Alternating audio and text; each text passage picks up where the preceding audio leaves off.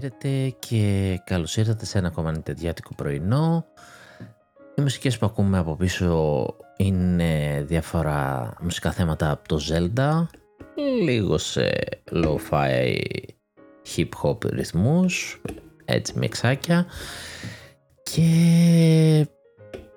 είχα σκοπό να το βγάλω αύριο αυτό το επεισόδιο.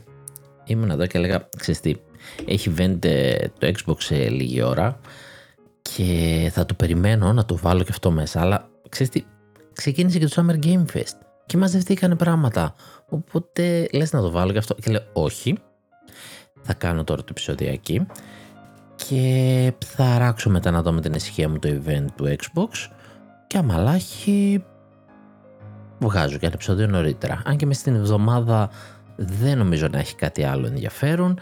Και επειδή μου αρέσει να περνάει και λίγος καιρός, να μην τα βγάζω τόσο άμεσα όσο θέλει το hype και ο αλγόριθμος, προτιμώ να τα βγάζω λίγο πιο μετά, όπου θα έχουν κατασταλάξει σκέψεις μέσα μας, θα έχουν υπάρξει διευκρινήσεις σε πολλά θέματα που θα μας αρέσουν ή δεν θα μας αρέσουν, θα ακούσει τι γράφει ο κόσμος, θα έχω δει μάλλον, και είναι ωραίο, είναι ωραίο το hype, είναι ωραίο να το ζούμε, είναι ωραίο αυτή η πόρος να πούμε πάμε ρε φίλε πάμε, αλλά λίγο να τα βλέπουμε και λίγο πιο, πιο απλά, πιο αντικειμενικά, να δούμε μετά τι απόϊχο έχουν μετά από λίγο καιρό, το οποίο γενικά είναι μια συμβουλή και για το gaming γενικότερα, γιατί βλέπω, άσχετο θέμα, πηδάω τώρα, ε, βλέπω πολλά παιχνίδια πόσο τρελό hype έχουν και δημιουργούν στην αρχή τους, στην κυκλοφορία τους, και τρέχουμε και τα παίρνουμε και δεν... Δεν, μετά δεν. Τώρα για παιχνίδια που λες α, το καλύτερο σενάριο που έχω παίξει και δεν συμμαζεύεται, και όχι πολύ, τρεις με τέσσερις μήνες μετά που το πήρε κόσμος που αντικειμενικά δεν μπορούσε να το πάρει τότε και είπε θα περιμένω, αυτοί που μπορούν γι' αυτό συγκρατούνται και το παίζουν και είναι σε φάση ε, αλήθεια τώρα, γι' αυτό το πράγμα μας λέγατε το καλύτερο που παίξατε, και μετά και αυτός που το είπε δεν είναι εκεί. Δεν είναι έντεκα στα δέκα φίλε, είναι στα οκτώ στα δέκα και μια χαρά τίμιο παιχνίδι. Οπότε καλό το hype, καλό το hype. Ε, ότι έπαθα, έπαθα, δεν έπαθα. Ε, όπως ε, έχω γράψει και έχω πει τις θηραβικές κριτικές για το Xenoblade Chronicles τρία, το οποίο ε, όχι τις παίρνω πίσω για κανένα λόγο, θέλω να τις ξαναπαίξω, να το ξαναπαίξω, να το ξαναδώ ένα χρόνο μετά, έχοντας πλέον εκατοντάδες ώρες παιχνιδιού σε άλλα παιχνίδια και έχοντας μια άλλη εμπειρία. Και αφού έχει περάσει ένας χρόνος που έχω παίξει το παιχνίδι, συνεχίζω να έχω το ίδιο hype. Έχει βγει το ντι ελ σι, δεν το έχω κουμπίσει. Όχι λόγω έλλειψης hype βέβαια. Ε, τελείωνα το ένα και ήθελα να παίξω και τα ντι ελ σι. Α, το έχω ξεκινήσει λιγάκι. Anyway, πολλές φορές και το ίδιο παιχνίδι, άμα είναι καλογραμμένο, μπορεί να σου κάτσει πολύ διαφορετικά καιρό μετά. Ε, είναι από τα παιχνίδια που μου άρεσε και εξ αρχής είπα ότι ένα δεύτερο playthrough το θέλει. Αχ, στο μεταξύ εγώ βέβαια παίζω Zelda και παρότι το τελείωσα θεωρητικά μέσα μου δεν έχει σβήσει. Είναι από εκείνα τα παιχνίδια που ξέρεις που τελειώνεις και θες λίγο ένα κενό για να πας στο επόμενο. Αχ, γενικά τι έχουμε να πούμε... Ένα, μια ήσυχη εβδομάδα, διβδομάδα, πόσο πέρασε από το προηγούμενο, διβδομάδα μάλλον, λογικά. Ε, ήσυχα ήτανε, δεν είχαμε ανακοινώσεις από μεριά στην Nintendo και δεν θα έχουμε. Μάλλον όχι, αυτό το συζητήσουμε, αλλά ε, γενικά είναι οι εποχές τώρα που καλοκαίρι δεν έχουμε τόσο πολλά νέα, τουλάχιστον όχι από Nintendo, έχουμε από τις άλλες εταιρείες. Έχει ξεκινήσει το πανηγυράκι του gaming, το οποίο πλέον λέγεται Summer Game Fest, και όλες αυτές οι εκδηλώσεις που γίνονται όλο το καλοκαίρι στο πλαίσιο της, γιατί δεν είναι μια εκδήλωση πλέον. Ξεκινάει από τώρα και τελειώνει τον Αύγουστο, που ξεκινάνε μετά τα Game Awards, το οποίο είναι η ίδια διοργάνωση, πάλι του Geoff Keighley. Την προηγούμενη φορά είχαμε το event τη Sony που αποτυχημένα το, το είπε ο Sony, ε, πως το λέει, showcase, ενώ ήταν ένα μισό δεν είμαι um, days of play νομίζω τα λέει συνήθως όταν έχει και πολλά third party και τέτοια, ενώ ανακοίνωσε ότι είναι showcase όπου συνήθως δείχνει και τη γραμμή της εταιρείας ε, για τα επόμενα χρόνια, το οποίο δεν είδαμε. Ε, και αυτό δεν σ' αρέσει. Αν είχε βάλει ένα άλλο τίτλο μπορεί να ήταν πολύ καλύτερα τα πράγματα. Ε, βέβαια πληθαίνουν και εκεί οι φήμες ότι θα υπάρξει σίγουρα και άλλο event, ότι σίγουρα δεν έχει πει πράγματα και απλά πολύ ασφαλμένα το τόνισε έτσι. Μάλιστα κάποιοι λένε ότι είναι θέμα διατύπωσης, δηλαδή θα είναι, ήταν showcase εκείνο, αλλά ότι μεγαλώνουν τόσο πολύ τα, τα first parties που θα έχουν ένα ξεχωριστό event, δηλαδή θα είναι showcase first party, θα είναι ξεχωριστά για την κάθε εταιρεία του κυκλοφορεί. Οκ, okay. Είχαμε νέα και από αυτήν, είχαμε νέα από άλλες εταιρείες. Από Nintendo είχαμε κάτι ψηλά, ε, κυρίως από third party, έτσι, όχι από την ίδια. Και εκεί όμως υπάρχει φήμη. Πάρα πολλοί χτυπιούνται ότι έρχεται event και έρχεται τώρα. Μικρό, μεγάλο, έρχεται τώρα. Διότι η Nintendo πήγε και μας ανακοίνωσε σε δύο tweet που έκανε, διαφορά μια-δυο ημερών, α, τα νέα χειριστήρια Joy-Con σε παστέλ χρώματα, ε, πολύ όμορφα, οκ, okay. ε, πράσινο, μοβ και τι ήτανε, δεν το θυμάμαι, όχι μην πω, ήτανε το ένα μοβάκι, το άλλο κιτρινάκι, ένα πρασινάκι, δεν θυμάμαι τους συνδυασμούς και ποιο είναι το τέταρτο, ε, τέλος πάντων σε παστέλ χρώματα, νέα Joy-Cons, και μας ανακοίνωσε και καινούριο παιχνίδι. Mm, περίπου ε, είναι το one, two, three Switch, το θυμάστε, ήρθε η συνέχεια του mm, και δεν το θέλει κανείς και ούτε αυτό το θέλει κανείς, και στο εξώφυλλο έχει ένα άλογο, ε, πώς λέγεται αυτό το καρτούν, Horseman, Horsejack, mm, το, το καταλάβετε αυτό του Netflix που είναι το ανθρωπόμορφο άλογο, αυτό είναι εκεί μπροστά, το οποίο θα κάνει καλύτερη εντύπωση αν ήταν κάποιο collaboration που δεν είναι. Ε, ανακοινώθηκε το ε, Everything ένα, δύο, τρία Switch. Δεν το έχω κάνει σημειωμένο, νομίζω έτσι λέγεται. Ε, είμαι τόσο αδιάφορος μαζί του που δεν το σημείωσα. Το οποίο είναι η κυκλοφορία του Ιουνίου, τέλη του Ιουνίου, και who cares? Who fucking cares? Και από ό,τι φαίνεται δεν νοιάζεται ούτε Nintendo, γιατί το πέταξε με ένα tweet. Και το έχει και σημειωμένη τιμή, ενώ το αρχικό ένα, δύο, τρία Switch συνεχίζει να είναι σε full price. Για κανένα λόγο, θα πρέπει να δίνετε δώρο με τη συσκευή, και δεν υπάρχει ούτε μία εικόνα του παιχνιδιού. Υπάρχει το εξώφυλλο και τα all folks, δεν υπάρχει βίντεο, δεν υπάρχει gameplay, τίποτα, τίποτα, τίποτα. Και εκεί λένε να ξεφορτώθηκε αυτά τα δυο που δεν ήταν και μεγάλες ανακοινώσεις για να έρθουν τα μεγάλα ταγκάνια, να έρθουν τώρα δηλαδή Ιούνιο. Μμμμ. Εγώ έχω ξαναπεί, δεν το πιστεύω. Βγαίνει ο Geoff Keighley, λέει το ίδιο. Ε, και μάλιστα νομίζω το λέει από μεριάς πληροφόρησης και όχι έτσι γενικά. Ε, συνεχίζω να το πιστεύω. Άλλοι λένε ότι μπορεί να κάνει ένα μικρό τώρα, γιατί η αλήθεια είναι ότι ξέρουμε μέχρι Σεπτέμβρη. Υπάρχει μια κινητικότητα με την Gamescom όμως για τον Ιούλιο, το οποίο it's possible. Πιο πιθανό το θεωρώ. Τώρα το θεωρώ πολύ κοντά του. Αυτή τη στιγμή δεν έχει να δείξει και κάτι. Εκτός αν κάνει ένα μικρό, έλεγα, ε, τύπου να δείξει το Pikmin. Γιατί κυκλοφορεί το Pikmin και δεν το έχει προωθήσει καθόλου. Το οποίο και αυτό tweetare ένα πρώτο βιντεάκι. Και πολλοί λένε ορίστε ρε, να. Άμα είναι έτσι θα πετάξει τρία τέσσερα tweet ακόμα με κομμάτια του Pikmin με gameplay. Και that's all folks. Και τελείωσε η δουλειά της. Γεια σας. Τα λέμε από Σεπτέμβρη. Possible, ξαναλέω.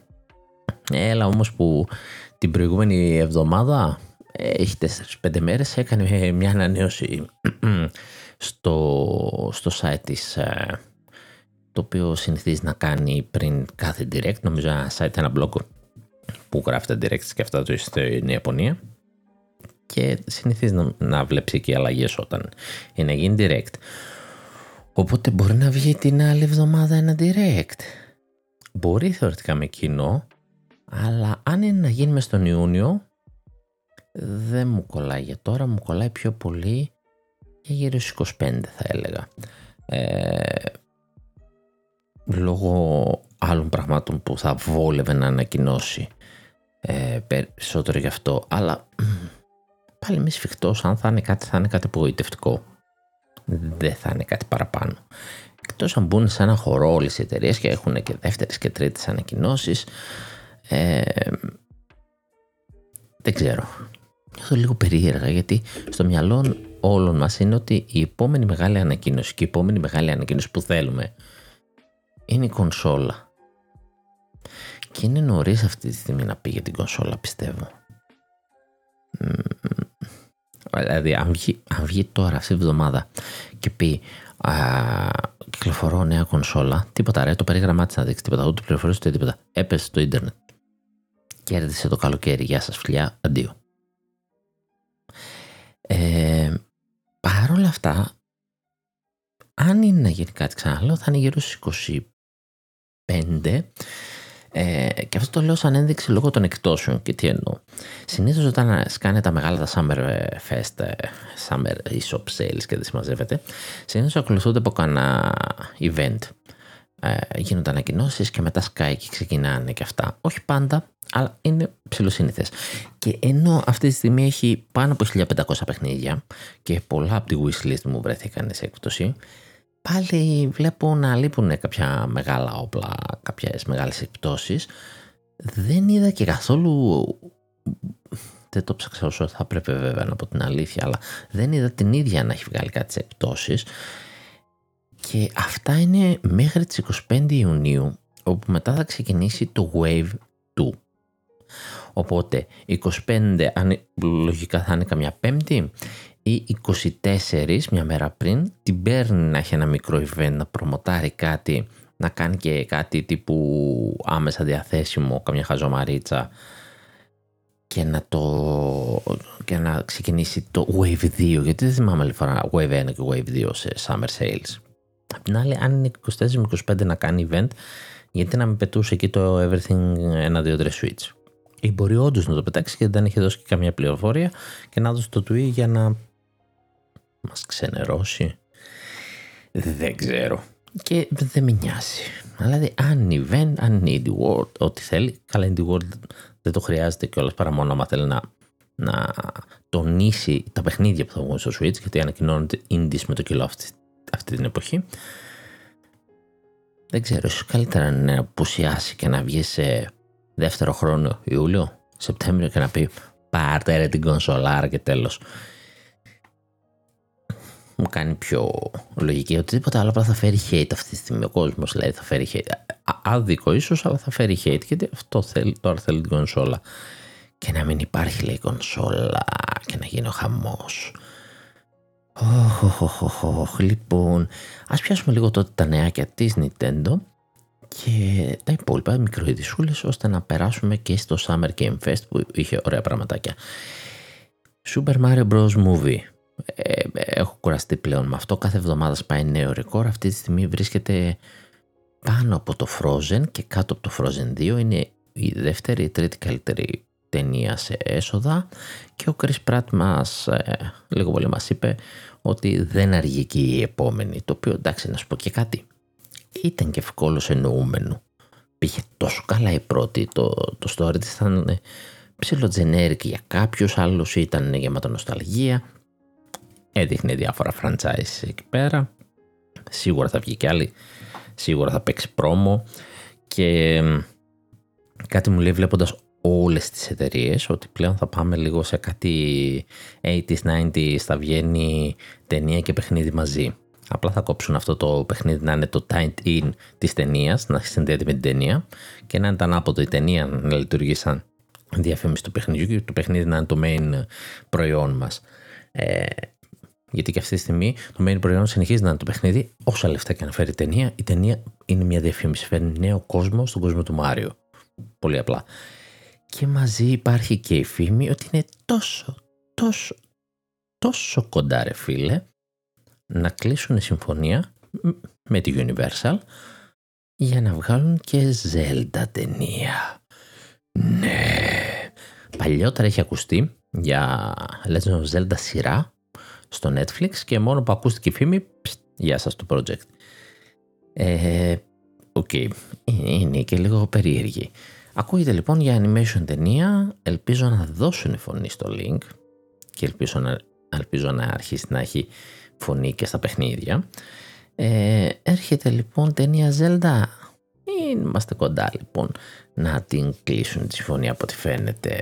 Θα μάθουμε. Μπορούμε να δούμε και ένα καινοσούλα με την κλείσουν τη συμφωνία. Μπορούμε να δούμε και τη Ζαράκι μες στο καλοκαιράκι. Έτσι βάζω αυτό το διάστημα από τώρα μέχρι αρχές Σεπτέμβρη, που είναι αυτή, το, αυτή όλη η καλοκαιρινή προηνιθρή Summer Game Fest και όλο αυτό το πανηγυράκι. Εγώ γενικότερα το βλέπω σαν ένα πανηγυράκι όλο. Α, κάπου και μέσα μπορεί να έχει την ανακοίνωση αυτή. Ε, η Capcom μας αποκαλύπτει τα δέκα best selling παιχνίδια της ever από μεριάς πόσα κομμάτια πούλησε, και παρόλα αυτά, παρά τα χρόνια πέρασε και πόσο το έχει αφήσει το παιχνίδι και ήταν σε προηγούμενη γενιά, το Master Hunter World είναι το top της με δεκαοκτώ κόμμα οκτώ εκατομμύρια κομμάτια. Απίστευτο. Ε, ενώ το Master Hunter Rise έρχεται δεύτερο, το οποίο όπως αναφέρει είναι σε όλες τις πλατφόρμες πλέον, είναι στα δώδεκα κόμμα επτά εκατομμύρια κομμάτια, αλλά κακά τα ψέματα τουλάχιστον τα δέκα από αυτά τα πούλησε στο Switch, και αυτό τον την πείραξε και πίστεψε ότι δεν ξεπέρασε το Gold, ότι ήταν καλό παιχνίδι Switch, δεν ήταν για τα άλλα, οπότε δεν ξεπέρασε αυτό το, το όριο. Και ακολουθείται το Resident Evil επτά, το, το Biohazard, το Resident Evil δύο, το Master Hunter World Iceborne που είναι το ντι ελ σι. Το, αυτό σημαίνει ότι το Master Hunter Rise δεν έχει μέσα το ντι ελ σι. Ου, nice. Είναι άλλα τέσσερα με πέντε εκατομμύρια του ντι ελ σι. Ενώ στο Master Hunter World μας λέει ότι υπολογίζει την ε, Master Edition που είχε και το ντι ελ σι. Στο Rise δεν μας το διευκρινίζει, οπότε μάλλον είναι το σκέτο, το οποίο είναι εξαιρετικό. Uh, και συνεχίζουμε Resident Evil πέντε, έξι στην έκτη και έβδομη θέση, το Village στην όγδοη, το όγδοο Resident Evil δηλαδή στην όγδοη θέση, τέλειο, και το Street Fighter πέντε, πέντε στην ένατη, με τη δέκατη να καταλαμβάνει το Resident Evil τρία. Uh, αυτά τα Resident Evil πιάσαν πολλές θέσεις πάντως, και τα Master Hunter είναι οι μπροστάριδες της Capcom. Αυτά είναι, αυτά έχει, και με το καλό να συνεχίσει. Μια έρευνα από Αμερική που βρήκα cute και πάνω τη βάλω. Ε, το ένα κομμάτι της λέει ότι οι μισοί Αμερικανοί που έχουν κονσόλα, console gamers, έτσι, δεν μιλάμε για τους πι σι gamers που ξέρουμε όλοι πως τα αποκλίνουν, το πενήντα τοις εκατό των console gamers είναι γυναίκες. Είναι μοιρασμένος. Στους πι σι gamers σίγουρα υπάρχει ανισορροπία. Από αυτές λοιπόν τις γυναίκες, ή το σύνολο, αυτό δεν διευκρινίζει, θα πρέπει να το ξαναδώ, το πενήντα δύο τοις εκατό έχει, ένα, έχει Switch. Ναι. Α, δεν είναι αναλυτικά. Μ. Πρέπει να είναι ανάλυση προηγούμενη, την έχω αναφέρει αυτή, να, ε, αλλά όχι με τόσο πολλά. Λέει σαράντα επτά τοις εκατό των console gamers λοιπόν είναι γυναίκες, ε, πενήντα τοις εκατό των πι σι video game players είναι γυναίκες και εκεί μοιρασμένοι. Ε, το πενήντα τέσσερα τοις εκατό των mobile players είναι γυναίκες. Το σαράντα ένα τοις εκατό από πι ες φάιβ στην Αμερική το έχουν οι γυναίκες. Άρα εξήντα σαράντα στο πι ες φάιβ. Το σαράντα πέντε τοις εκατό στο Xbox. σαράντα πέντε πενήντα πέντε στο Xbox λοιπόν. Ενώ στο Switch είναι πενήντα δύο τοις εκατό με σαράντα οκτώ τοις εκατό να είναι άντρες. Αυτό εδώ Ευρώπη δεν ισχύει, έτσι. Τόσες γυναίκες gamers στο Switch δεν έχουμε. Α, και πενήντα τοις εκατό μένουν στα gaming πι σις. Μάλιστα, ενδιαφέρον. Ενδιαφέρον, ε, περισσότερο γιατί ξέρεις, βλέπεις λίγο και την άνοδο στις γυναίκες. Ε, ε, ξαναλέω, όχι σε εμάς, όχι στην Ελλάδα σίγουρα, αλλά βλέπεις έτσι πως αρχίζει και αλλάζει ο χάρτης, ό,τι και να λέμε. Και κάποιοι καλό θα είναι να το πάρουν χαμπάρι. Zelda. Λοιπόν, το εκπληκτικό με το Zelda και το τι συνέβη το Μάιο. Ε, στην Ευρώπη, και φυσικά όχι μόνο στην Ευρώπη, στις περισσότερες χώρες, σε όλες τις μεγάλες αγορές, ε, έχω την αναφορά της Ευρώπης μπροστά μου, αλλά έχω δει και των υπολοιπών περιοχών, για όλο το Μάιο, νούμερο ένα είναι το Legend of Zelda. Πρώτη θέση. Με δεύτερη το Hogwarts Legacy. Το οποίο τώρα εδώ θέλει συζήτηση, αλλά οκ. Okay. Το, το, το κορυφαιότερο είναι ότι είναι και πρώτη στο hardware. Η συλλεκτική του Zelda κονσόλα ξεπούλησε. Και η Nintendo ήξερε τι έκανε, γιατί συλλεκτική και ξεσυλλεκτική δεν ήταν σε πετρεμένα κομμάτια. Είναι ράφη, κανονικά.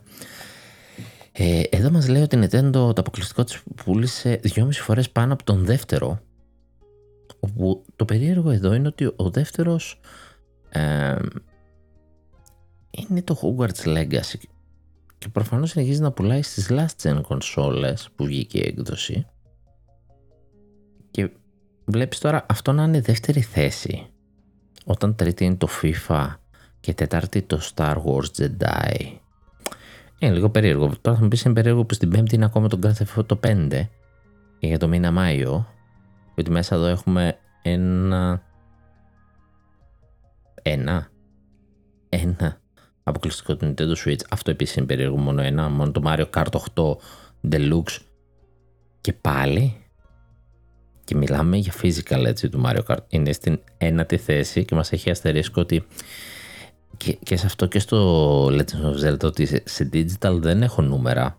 Δηλαδή το Hogwarts Legacy είναι δεύτερο αλλά έχει δώσει νούμερα ε, digital και physical. Εδώ είναι πρώτη θέση με physical only. Και ένατη το Mario Kart. Ε, αυτά τα κουλά λοιπόν ε, της Nintendo. Φαντάσου να δεν είναι νούμερα για digital. Θέλω πραγματικά να δω που θα κάτσει μπίλια με το Zelda. Ε, είμαι πολύ περίεργος να δω πώς θα πουλήσει. Πιστεύω θα περάσει α, τα τριάντα, το, λίγο κάτω από τριάντα εκατομμύρια ήταν το Breath of the Wild. Είχα πει ότι θα πάει πολύ πιο πάνω ε, όταν πάει στα τριάντα τρία, αλλά η αλήθεια είναι ότι το στήσιμο του είναι πραγματικά φιλικό για ένα νέο παίκτη. Η δυσκολία του είναι πιο φιλική. Ε, είναι, είναι, είναι πιο εύκολο να τα αγαπήσεις. Μπορείς να ξεκινήσεις από αυτό και μόνο από αυτό. Τα γεγονότα είναι ψηλό διαφορετικά και συγχωριστά. Ε, ασχετά αν πάνω κάτω έχεις τον ίδιο κακό κατά μία έννοια. Ε, κι όμως... Παίζει να πάει και πιο πέρα. Βέβαια, αν πάει πιο πέρα, αν περάσει τα τριάντα τρία που είπα εγώ και πάει προς τα σαράντα, μιλάμε, χτυπάει κορυφές άλλες, έτσι. Αρχίζουμε, πλησιάζουμε το, το Mario Kart. Και επίσης, αυτό σημαίνει ότι με ένα μήνα, με ένα παιχνίδι και μια κονσόλα, έχει βγάλει λεφτά για όλη την επόμενη χρονιά να μην κυκλοφορήσει τίποτα. Το οποίο υπάρχει ένας σαν φόβος, όχι για μια ολόκληρη χρονιά, ότι θα πάρει ένα διάστημα ε, και το είχα αναφέρει και εγώ. Θα πάρει ένα μικρό διάστημα να κάνει ένα κενό, μήπως μια κοιλιά, και μετά να κυκλοφορήσει και να κάνει το μπαμ. It's possible, αν και τα reports μέχρι στιγμής προσπαθούν να μας πείσουν για το αντίθετο. Μια που είπα για το Master Hunter Rise, το Sunbreak ε, παίρνει το νέο του update. Είχε, είχε πάρει ήδη post update ε, η αρχική έκδοση και το Sunbreak συνέχισε το ίδιο μοτίβο με τα free updates. Αυτό είναι το έκτο από τότε που βγήκε το Sunbreak και τελευταίο συνολικά. Τέλος. Τέλος το support του παιχνιδιού. Ε, οι κονσόλες που είχαν μείνει πίσω θα πάρουν τα, τα δωρεάν update τέσσερα, πέντε και έξι, γιατί συνεχίζουν να είναι πίσω παρότι έχουν βγει και πλέον θα μπορούσαν να συμβαδίζουν. εικοστή τέταρτη Αυγούστου θα πάρουν τα τέσσερα, πέντε, έξι, τα δωρεάν updates. Εμείς έχουμε πάρει ήδη το έκτο, είμαστε στην έκδοση δεκαέξι. Ε, πάλι έδωσε κάποια τερατάκια, κάποια armor set, ε, ανανέωσε τα ντι ελ σι της με τα cosmetic, ε, τα οποία εντάξει cosmetic είναι αδιάφορα, αλλά ανέβασε λίγο τα level πάλι, έβαλε νέες αποστολές, έβαλε event, έβαλε και ένα καινούριο τέρας για να το τελειώσει το πράγμα και είναι ο Μαλσένος σε primordial έκδοση. Κοινώς θα φτύσουμε αίμα να τον βγάλουμε. Είναι πλέον διαθέσιμο και αν δεν προκύψει κανένα ντι ελ σι, εδώ είμαστε, έκδοση δεκαέξι. Ένα παιχνίδι τρελό value ε, να το πάρει σε μία έκδοση.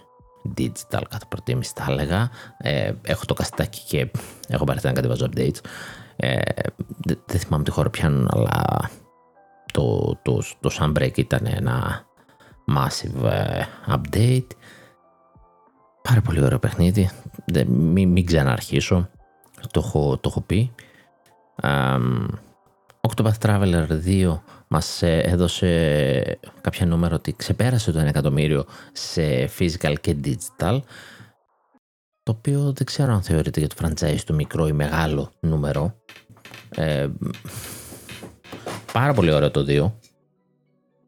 Εγώ το ένα δεν το είχα συμπαθήσει και τόσο, το δύο ε, τρελ, για τρελαιό λιώσιμο το παιχνίδι. Αξίζει αν γουστάρεις τζέι αρ πι τζις, ωραία κλάσεις, αξίζει. Ε, ένα adventure που έχω μιλήσει πολλές φορές ε, και αναπολώ την αρχική Microids με τον Benoit Sokal είναι τα Syberia. Γενικά τα adventures του Benoit Sokal ήταν εκπληκτικά παρά τις τυχόν αδυναμίες, και θα γίνει animated σειρά του Syberia. Δόξα εσύ. Το Syberia είναι μια παλιά σειρά. Ε, το adventure έχει δεκαετίες που βγήκε. Έχει γίνει port και στις τοσχέρες. Υπάρχει έκτη στο κινητό σου, όπου θέλεις. Ε, βγήκε το τρία που ψιλοαπέτυχε. Βγήκε το The World Before που ήταν ε, ε, να μας θέσει κάποια γεγονότα πριν τα γεγονότα του ένα και του δύο. Το οποίο πήγε καλούτσικα, αλλά ποιος το θυμάται μετά από τόσο καιρό, δεν έκανε τόσο ντόρο γιατί το κοινό πλέον μεγάλωσε. Ε, και τώρα κάνει animated σειρά, οπότε σκέψου το αυτό να το κάνεις μια ωραία μοντέρνα, σωστή όμως, έτσι, δεν θέλω να δω καμία βλακεία, μια σωστή ωραία μεταφορά, και να το κάνεις μια σειρά αυτό, δύο σεζόν, τρεις, δέκα επεισόδια, με τα οτόματών τους, με τα όλα του, βάλ του ωραία γραφικά, βάλ του ωραίες τοποθεσίες, γιατί κάθε περιοχή ήταν και άλλη, και άλλο τοπίο, είχε διάφορα περίεργα, όποιος το έχει παίξει ξέρει. Ε, κάνει μια ωραία ιστορία, adventure δεν θα είναι, δεν θα κάτσουμε να λύσουμε γρίφους, αλλά ε, δώσε λίγο, αξίζει, δώσε λίγο Syberia. Nintendo Switch Online, oh, oh, oh. Εκεί που καθόμασταν λοιπόν πετάει και ένα τρέλερ Nintendo και μας δίνει το Kirby Tilt and Tumble, το οποίο να πω είναι παιχνίδι του Game Boy Color, το οποίο όμως ε, υποστηρίζει κίνηση, είχε εξελόμετρο μέσα και εδώ χρησιμοποιεί τα Joy-Con και παίζει με την κίνηση. Το Harvest Moon Nintendo εξήντα τέσσερα, το Mystery Tower α, του εν ι ες, Super εν ι ες είναι αυτό, και το Blaster Master. Αδιάφορα όλα. Και το ξέρει και η ίδια, γι' αυτό και το πέταξε έτσι πως τα πέταξε. Ε, γιατί. Και εδώ είναι πάλι αυτό που έλεγα ότι ποια, ποιο είναι το κακό αυτής της συνδρομής. Ότι δεν έχει εγγυημένα κάθε τόσο ότι θα βγάλει παιχνίδια, ότι θα δώσει καλά παιχνίδια. Σκέψου τώρα, εμείς από την προηγούμενη φορά που πήραμε ένα καλό παιχνίδι, που πληρώνουμε κανονικά το μήνα για να έχουμε πρόσβαση στους emulator, που είναι emulator, φίλοι. Αυτά που μου έδωσες τώρα δεν σου κοστίζουν τίποτα, να βάλεις σαράντα παιχνίδια σαν αυτά και να μην νοιάζει κανέναν. Ε, όχι. Ήθελες. Ήθελες να το κάνεις έτσι. Ησυχία πολύ εκεί. Αυτά δεν ήταν και ανακοινωμένα νομίζω. Ε, δεν ήταν στις λίστες. Δεν θυμάμαι το Harvest Moon ας πούμε. Για το Kirby δεν είμαι σίγουρος, είχε ανακοινώσει διάφορα Kirby. Ε, εν ι ες, Super εν ι ες δεν ενημερώνει κιόλας, αλλά δεν είδαμε στις λίστες των Game Boy παιχνιδιών που θα έρθουν. Ε. Και αυτά είναι από μεριάς ε, απλής έκδοσης. Δεν έχει δώσει κάτι από μεριάς ε, expansion pack, Game Boy Advance. Το Nintendo εξήντα τέσσερα θα θυμάμαι σε ποιο από τα δύο ανήκει. Πρέπει να ανήκει στο expansion pack. Αλλά εντάξει, ένα Harvest Moon. Οκ, okay, ωραία τα Harvest Moon. Δεν θα παίζα σε περιβάλλον Game Boy, ε, σε περιβάλλον Nintendo εξήντα τέσσερα, θα παίζα σε περιβάλλον Game Boy Advance. Δώσ' μου τα Harvest Moon του Game Boy Advance. Να λιώνω και με τις μέρες. Οκ, okay, όπως έχω λιώσει ήδη. Και τώρα πότε θα ξανά έχουμε νέα από αυτό. Και αυτό βρωμάει. Ότι ίσως τα κοντά έχουμε ανακοίνωση την οποία θα είναι καλούτσικα παιχνίδια, αλλά δεν θα είναι για τώρα τώρα τώρα, και έδωσε αυτά τα σαβούρια για να πει πάρτε τέλος του μήνα αυτή την ανακοίνωση για σε δύο τρεις εβδομάδες να πάρετε αυτές τις παιχνιδάρες. Μυρίζει και αυτό λίγο, αλλά πάλι δεν με πείθει. Απ' την άλλη, αν ήθελε να κάνει μια παύση από παιχνίδια, το, το να δίνεις στην συνδρομή παιχνίδια είναι μια καλή λύση, και έχεις ήδη ανακοινώσει πράγματα. Δεν μιλάμε για κάτι που δεν έχεις ανακοινώσει, αλλά έχεις ήδη ανακοινώσει και ακόμα δεν έχεις ξεκινήσει να δίνεις. Και κακά τα ψέματα, δυνατά παιχνίδια θα δώσεις το Σεπτέμβριο με Οκτώβριο, κάπου εκεί, που θα θες να ανανεώσουν την ετήσια συνδρομή του. Γιατί κάπου εκεί λίγη συνδρομή. Όποιον έβαλε day one όταν τα ανακοίνωσε είναι νομίζω τέλη Σεπτέμβρη. Εκεί κάπου θα πρέπει να έχει ανακοινώσει κάτι, να γουστάρουμε, να ξαναβάλουμε. Πέρσι μας ανακοίνωσε και Game Boy, Game Boy Advance. Τι πήραμε σε αυτά από πέρσι? Τίποτα. Τι μας έδειξε? Αρκετά καλά και πήραμε άλλα. Άσχετα. Τα καλά εκείνα που είναι. Εδώ μυρίζει η στρατηγική περισσότερο, γιατί δεν έχει νόημα να καθυστερήσει παιχνίδια σε αυτές τις πλατφόρμες. Αλλά αν ήθελε πραγματικά το καλοκαίρι να μην βγάλει τίποτα άλλο, να είναι αυτό το μέτριο χαζό και να μην έχει για το Σεπτέμβριο να ξαναρολάρει, αλλά να μην ρο, λο, ρο, ρολάρει ας πούμε μια κονσόλα που θα αυτόματα θα τα έλεγε όλα, όλη την κρίνια μας, θα μπορούσε πραγματικά να δίνει αβέρτα παιχνίδια στους εξομοιωτές, το οποίο πληρώνουμε, έτσι, είτε τα βάλει είτε δεν τα βάλει, εμείς πληρώνουμε, το ποσό μας είναι ένα ασχέτως τι έχει βάλει, και δεν, δεν ξέρω αν είναι αρκετά για αυτό που δίνει. Σε κάποιες πλατφόρμες ναι, αλλά στο, το expansion pack λίγο το έχει κρεμάσει. Και το expansion pack έδινε και κάποια ντι ελ σις υποτίθεται, που επίσης εντός αγωγικών τα έχει κρεμάσει. Δηλαδή, εντάξει, μας έδωσε το ντι ελ σι του Splatoon δύο όταν ανακοίνωνε Splatoon τρία. Για τότε ήταν ok, για έξι μήνες ήταν ok, τώρα δεν είναι relevant. Κανείς δεν θα πει να πάρω Splatoon δύο, θα έχω και από τη συνδρομή το ντι ελ σι και τέλος. Ε, Animal Crossing. Οκ, okay, τρελό extra value το ντι ελ σι του σε ένα δεύτερο παιχνίδι, αλλά δεν νομίζω ότι κάποιος αυτή τη στιγμή θα σκεφτεί να πάρει. Καταρχάς ότι πουλήσει πολύ στο Animal Crossing, αλλά δεν πει κανένας αν να το πάρω και το έχω και τη συνδρομή, θα πάρω και το ντι ελ σι δωρεάν. Άμα το πάρει κάποιος, πιο πιθανό να το αγοράσει, ή θα πάρει το απλό και δεν θα πολυνιαστεί για το ντι ελ σι. Ε, εκεί αρχίζει χάνει value. Έβγαλε και το ποιο ήταν... Τώρα το Pac-Man ενενήντα εννιά πιο έβγαλε. Ένα από αυτά τα ενενήντα εννιά τα Battle Royale. Ναι. Πρέπει, πρέπει να κάνει και για ένα μπαμ. Μας έκανε τον μπαμ με τον Game Boy Advance και δεν μας τα έχει δώσει. Στην τελική, ξέρεις τι. Αυτή τη στιγμή πραγματικά είναι αυτό που είπα και την άλλη φορά, ότι η επανάσταση και την Nintendo θα να βγάλει μια δυνατή κονσόλα και όχι μια διαφορετική κονσόλα με, wow, με κάτι wow καινούριο τρόπο να παίξεις. Αλλά αυτό που έχεις δουλεύει, δουλεύει γαμάτα. Κάντο πιο δυνατό. Έτσι πάει και εδώ. Δεν ανάγκη να κάνεις κάτι τρομερό αυτή τη στιγμή για να φτιάξεις το online σου. Δώσε παιχνίδια απλά. Το Game Boy και το Game Boy Advance ειδικά έχει τέτοιες παιχνιδάρες που έτσι και κλείσει καμιά συμφωνία για third party, που λίγο δύσκολο γιατί τους βλέπετε, πάνε και τα πουλάνε, τα κάνουν κάνα ψευτό remaster και δεν συμμαζεύεται, αλλά έτσι και αρχίζεις να δεις και third party. Ε ρε φίλε, έχει παιχνιδάρες, ρε, μπορεί να παίξεις μόνο Game Boy Advance. Είναι από, τους, ε, από τις κονσόλες που έχει απίστευτα παιχνίδια. Ε, μετά το πολεμάς μόνο με ντι ες και θρι ντι ες ας πούμε. Μακάρι δύσκολο στο Switch, ίσως με ένα καινούριο Switch. Και είναι λίγο περίεργη η κατάσταση με το online τους. Ευτυχώς ε, είναι λίγο πιο φθηνή. Ευτυχώς ε, υπάρχει το family το πακέτο και... Εκεί αρχίζει και λες: OK, δεν με πολύ νοιάζει και πάρα πολύ. Και νομίζω κάπως έτσι το έχεις σκεφτεί και η Nintendo, το έχω ξαναπεί. Wing-wing, σου έχει ψιλοκλείσει ματάκι εκεί πέρα με τα family πακέτα. Ε, τι άλλο είχαμε? Dead Cells φτάνει τα δέκα εκατομμύρια και συνεχίζει και βγάζει πλάνα για μέχρι το είκοσι πέντε.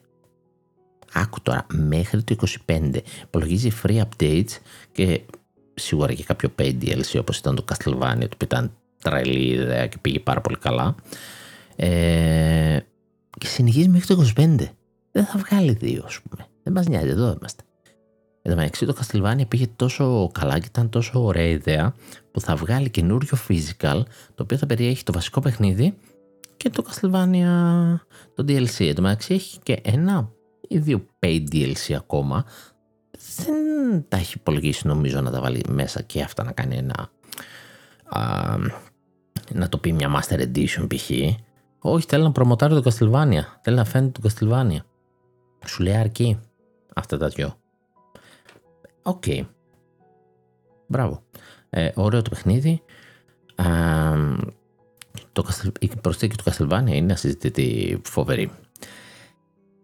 Ένα μικρό spoiler για το Zelda Tears of the Kingdom. Ε, ψάχνοντας οι data miner, αυτοί οι φοβεροί τύποι, βρήκανε δύο skin για το paraglider, τα οποία υπάρχουν μες στο παιχνίδι, αλλά δεν είναι ενεργά. Το οποίο σημαίνει δύο καινούργιες φιγούρες.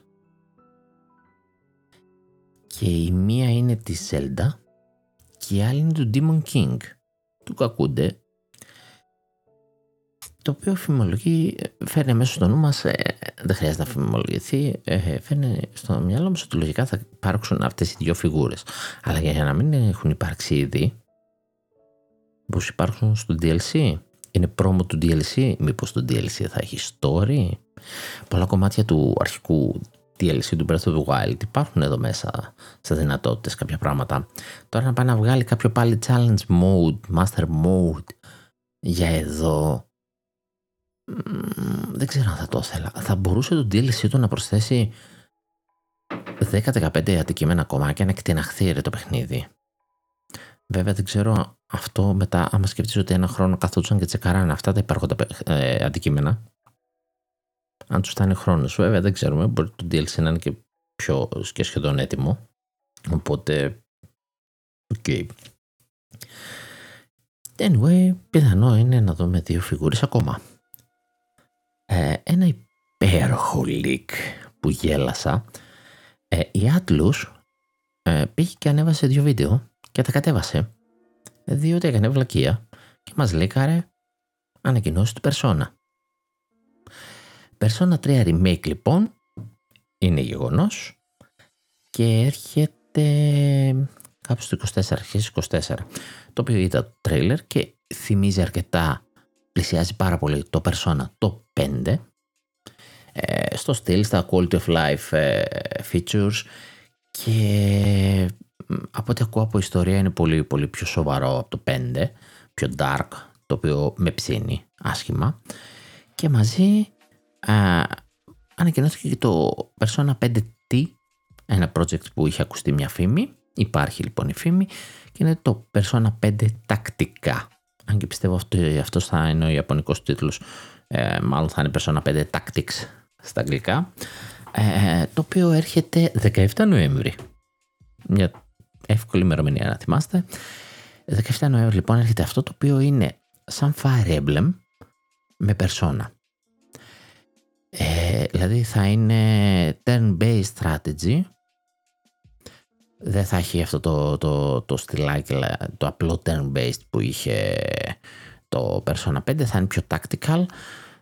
Τώρα πρέπει να ξαναβρω το βίντεο γιατί τα είχαν κατεβάσει, αλλά νομίζω είχε χαρακτήρες το Persona φάιβ, δεν είναι απλά στον κόσμο, σαν να συνέχιζε η ιστορία. Εντάξει, okay, το ξεζουμίσαν και με το Strikers που είναι μουσου Persona φάιβ, το οποίο ήταν όντως για τους περισσότερους ένα τίμιο, μια τίμια συνέχεια. Τώρα εδώ θα το ξεζουμίσει λίγα ακόμα. Μοιάζει πιο πολύ με mobile game. Αλλά οκ, okay, ελπίζω να μην το κοστολογήσει full price. Αυτό θα με τσατήσει. Και επειδή σε Atlus και σε Sega κάτι μου λέει θα με τσατήσει. Αλλά ε, στο... Αντί να μην πω τριαντάρι, γιατί είναι και tactical και ποιος ξέρει πόση δουλειά έχει πέσει εκεί πέρα. Μπορεί να είναι σαν tactical καλό, αλλά σε γραφικά λίγο ε, μεχ. Στο σαραντάρι το ακούω. Σε, δηλαδή για παραπάνω δεν τα ακούω. Δεν, δεν θα βάζα καν physical γι' αυτό. Αυτά τα δύο είναι να ανακοινωθούν σήμερα στο Xbox. Είναι και τα δύο Day One Game Pass. Δεν ξέρω αν επειδή είναι ανακοινωθούν στο, στο Xbox και μετά επιβεβαιωθούν στις νέες κονσόλες, αν γι' αυτό το λόγο στα σήματα, μάλλον γι' αυτό το λόγο σίγουρα, στα σήματα έγραφε μόνο Xbox, Microsoft Store, Game Pass. Η λογική λέει λοιπόν ότι δεν είναι αποκλειστικά, αλλά ότι είναι αυτά τα σήματα γιατί θα φανούν σήμερα στο event. Αυτό εννοώ. Ε, και μετά θα βγει Atlus να πει ότι ξέρετε αυτά θα κυκλοφορήσουν και εδώ. Σίγουρα το τακτικά θα βγει στο Switch. Βασικά δεν βρίσκω λόγο και το Persona τρία Remake να μην βγει, ε, αλλά θα είναι και Game Pass και έχω πει εγώ με το Game Pass αυτά κάνει και μας τρώει ψωμάκι, έτσι Persona φάιβ παίζω εκεί, που άμα το είχα τώρα στο Switch θα το είχα τελειώσει γιατί θα άραζα και λίγο στο κρεβατάκι μου, αλλά οκ, okay. ε, αγαπάμε και συνεχίζουμε να παίζουμε και Persona τρία Remake σίγουρα θα παίξω, ήδη και το τέσσερα θέλω. Έχω δει λίγο σκηνικά και χορτευτεί. Και δύο παιχνιδάκια λοιπόν μας τα έδωσε έτσι Atlus. Ε, περιμέναμε εμείς ένα Persona έξι. Τώρα δεν ξέρουμε το remake να έρχεται αρχές είκοσι τέσσερα. Το έξι μήπως δεν είναι τώρα στα κοντά. Λογική λέει ότι μετά δεν ξέρω. Persona έξι περιμέναμε να ακούσουμε. Εντάξει, okay. Αυτά λίκαραν λόγω event Xbox.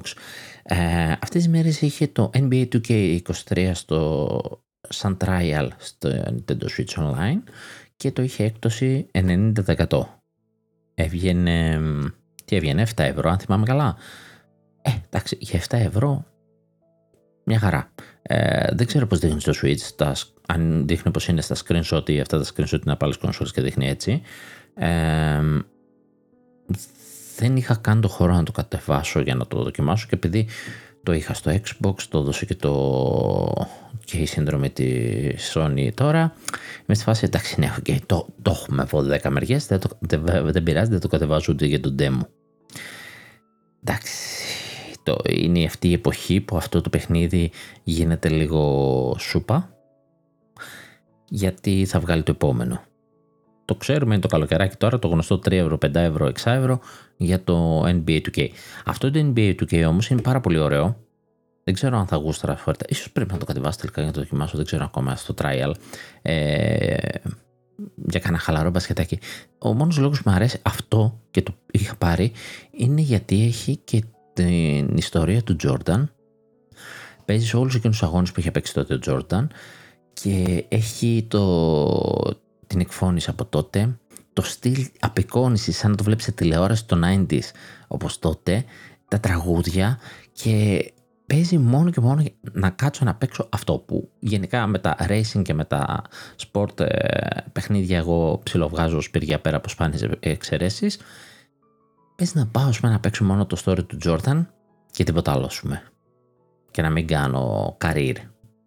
Το οποίο παρατηρητώνως δεν έχει cross-save μεταξύ κονσολών. Tragic.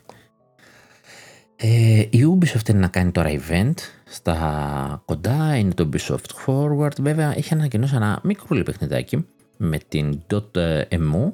Το Might and Magic Class of Heroes Definitive Edition.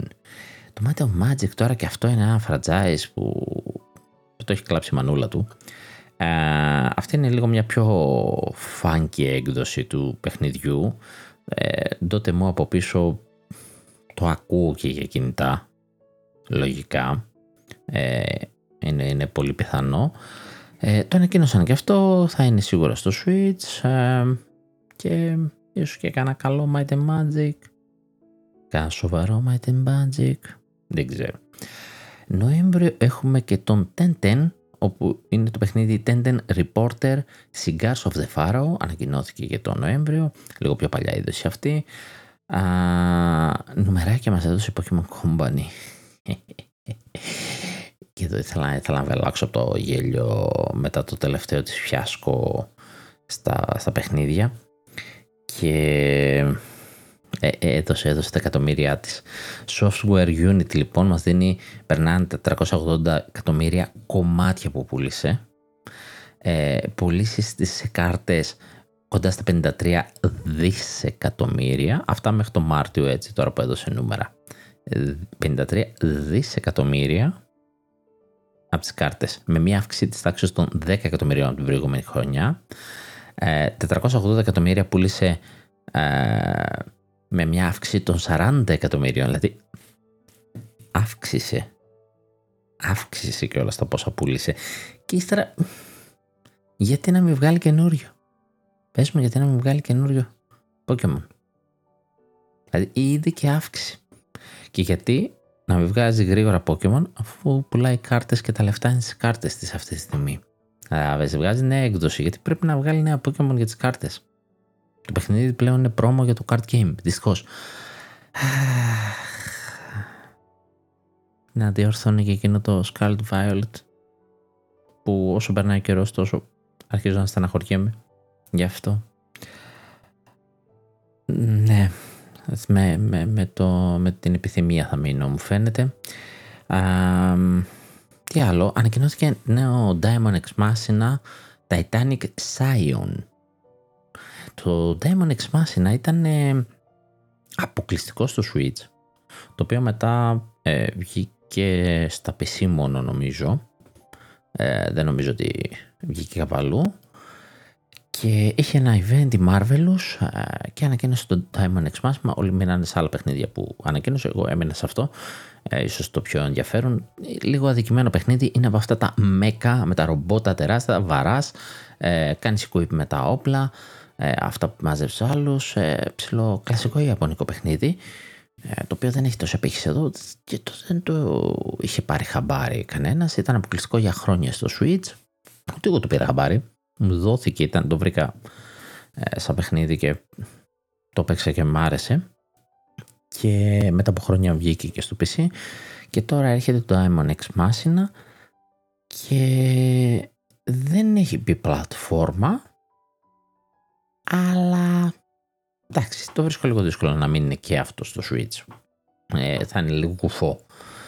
Ε, το Dragon Quest έκλεισε τα είκοσι πέντε του χρόνια, έκανε τις, τις, τη γιορτή του, το anniversary του. Έβγαλε ένα βίντεο, έδειξε έτσι κάποια πράγματα από τους προηγούμενους ε, τίτλους και τίζαρε και νέα, νέο παιχνίδι, μικρό παιχνίδι, όχι κάτι το ιδιαίτερο. Ε,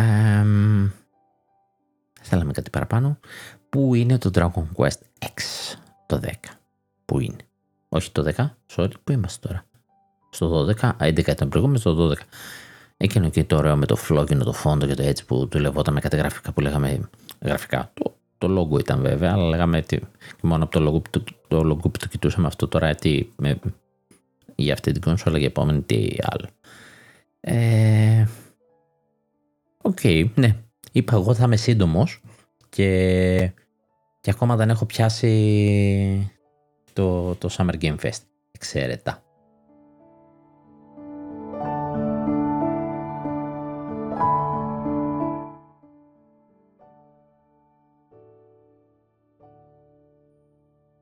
Δύο ρίτσες λοιπόν με τον Geoff Keighley να μας δείχνει νέα παιχνίδια. Ε, μας άρχισε με το Prince of Persia. Βγαίνει λοιπόν Prince of Persia, ε, two D side scroller, ε, Metroidvania από ό,τι φαίνεται. Λέγεται The Lost Crown. Είναι και για Switch. ε, Γυρνάει λίγο στις ρίζες του.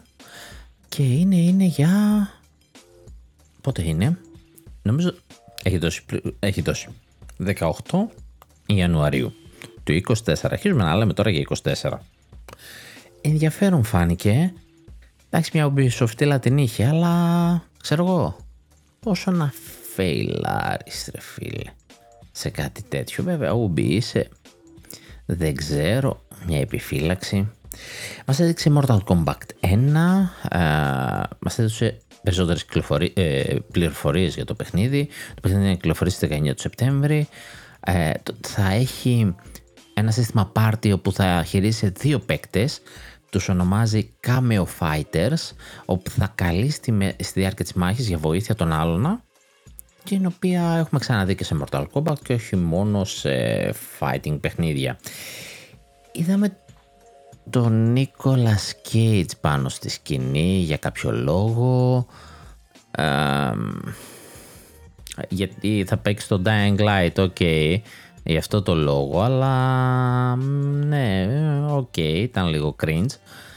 Ε, βέβαια έχει και το στυλάκι του αυτό το, το περίεργο ο Cage, οπότε για χαρακτήρα στο Dying Light, όχι Dying Light, Day by Daylight, πώς λέγεται αυτό, ε, είναι το πρέπει, και δεν θα είναι κάποιος χαρακτήρας του από κάποια ταινία, θα είναι ο ίδιος, θα είναι ο Nicolas Cage. Ε, μας έδειξε Remnant δύο, έρχεται εδώ μες το καλοκαίρι. Ε, μας έδωσε Street Fighter συνεργασία με το Exo Primal, ακόμα δεν έχουμε δει το Exo Primal εδώ μεταξύ, ε, αρχίσαμε τα collaboration, εντάξει. Okay. Ε, και μετά εκεί που έγινε ένας μικρούλης χαμούλης και δεν ξέρω γιατί, two D, μάλλον όχι two D, three D ε, side scroller, ε, Sonic. Νέο Sonic λοιπόν, στην αισθητική των ενενήντα, ολοκένουργιο όμως, το οποίο θα είναι και αυτό για όλες τις κονσόλες και το πι σι.